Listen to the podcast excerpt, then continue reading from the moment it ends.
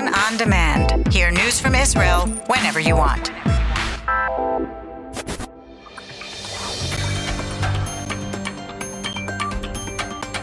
You are listening to the English language news of Kan, the Israeli Public Broadcasting Corporation. Good afternoon. It's 2, good afternoon. It's 2 p.m. in Israel, Sunday, November 14th. This is Aryeh O'Sullivan with the top news at this hour.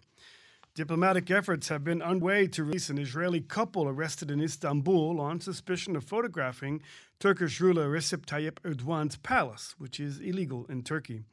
Israel has insisted that the couple, Mordi and Natalie Oknin, were not in the service of any Israeli agency, but Israel's top leaders, from Prime Minister Naftali Bennett to Foreign Minister Yair Lapid and President Isaac Herzog, have gotten involved to get them freed and returned home.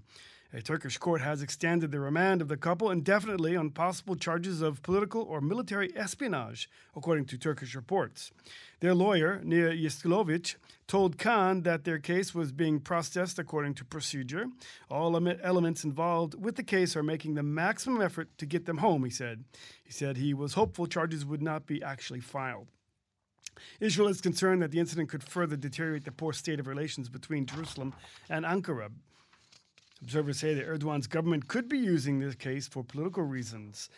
Prime Minister Bennett said that this case this is a case of two innocent civilians caught up by mistake in a complicated situation. He said all efforts were being made to bring the situation to a close and that he spoke with the families and that it wasn't right to say more than that at this time.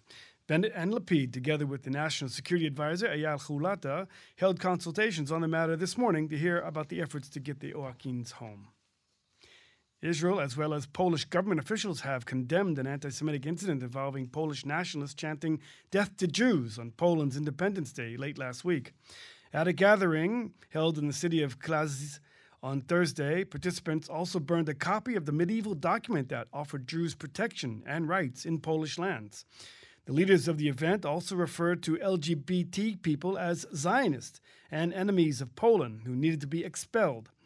Polish Interior Minister said yesterday he hoped that the organizers of the shameful and scandalous affair would suffer legal consequences.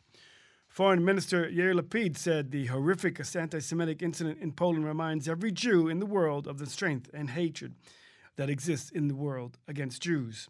He welcomed the unequivocal condemnation by Polish authorities and said Jewish people expect the Polish government to act uncom- uncompromisingly against those who took part in the shocking display of hate.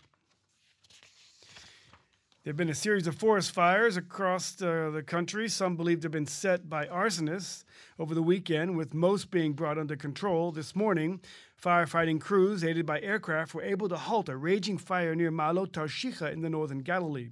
The fire caused damage to some businesses, and residents of over 100 houses were evacuated as the flames threatened to burn them down. On Saturday, the unseasonably warm weather and heavy winds whipped up fires, including one near Gita in the Galilee, which led to the evacuation of the village. Several houses were burned down, but there were no casualties. Other fires raged near Yarka, Har Adar, and Zaitan, as well as near Rosh Ayin. The public is reminded that the country's fire marshal has banned all bonfires in the country due to the weather conditions. Coronavirus. While the pandemic appears to be widely spreading in Europe and Asia, in Israel it continues to decline. According to Health Ministry's statistics published this morning, 449 cases of COVID 19 were confirmed yesterday with an infection rate of 0.6%. There are currently 156 people in serious condition, including 100 on ventilators. The National Coronavirus Coordinator, Professor Salman Zarka, said that it was impossible to know if and when a fifth wave of the virus would strike in Israel, but plans needed to be made to prepare for it. He said it would be difficult to block the entry of new strains of the virus and that children needed to be vaccinated and tested. Testing continued. He said he believed that the vaccines for children would arrive this week and that a mass vaccination of those between the ages of 5 and 11 would begin next week. There's been a report of a shooting in Jerusalem. One man was mortally wounded and another with unspecified wounds. The shooting took place near the Orient Hotel in the German Quarter. Initial investigation by police said it appears to be criminal. And here's an announcement a wide scale military exercise is expected to take place this week in the lower Galilee involving reserve units. Heavy military traffic as well as explosions could be felt. The IDF stresses that the exercise has been planned in advance as part of an operational readiness training for the Northern Command. Taking a look at the weather, and it will be cooler. Strong easterly winds will prevail in the north and central hilly regions, and the overcast will continue. Local rain showers forecast in the afternoon, and there is a flood warning in effect for the Judean desert and areas around the Dead Sea. Maximum temperatures in the main regions Jerusalem 21, Tel Aviv 29, Haifa 25, Tzfat 19, Beersheba 27, and Eilat going up to 29 degrees centigrade. That's the news from Kan Reka, the Israeli Public Broadcasting Corporation. Join us at 8 p.m. Israel time for our one hour news program.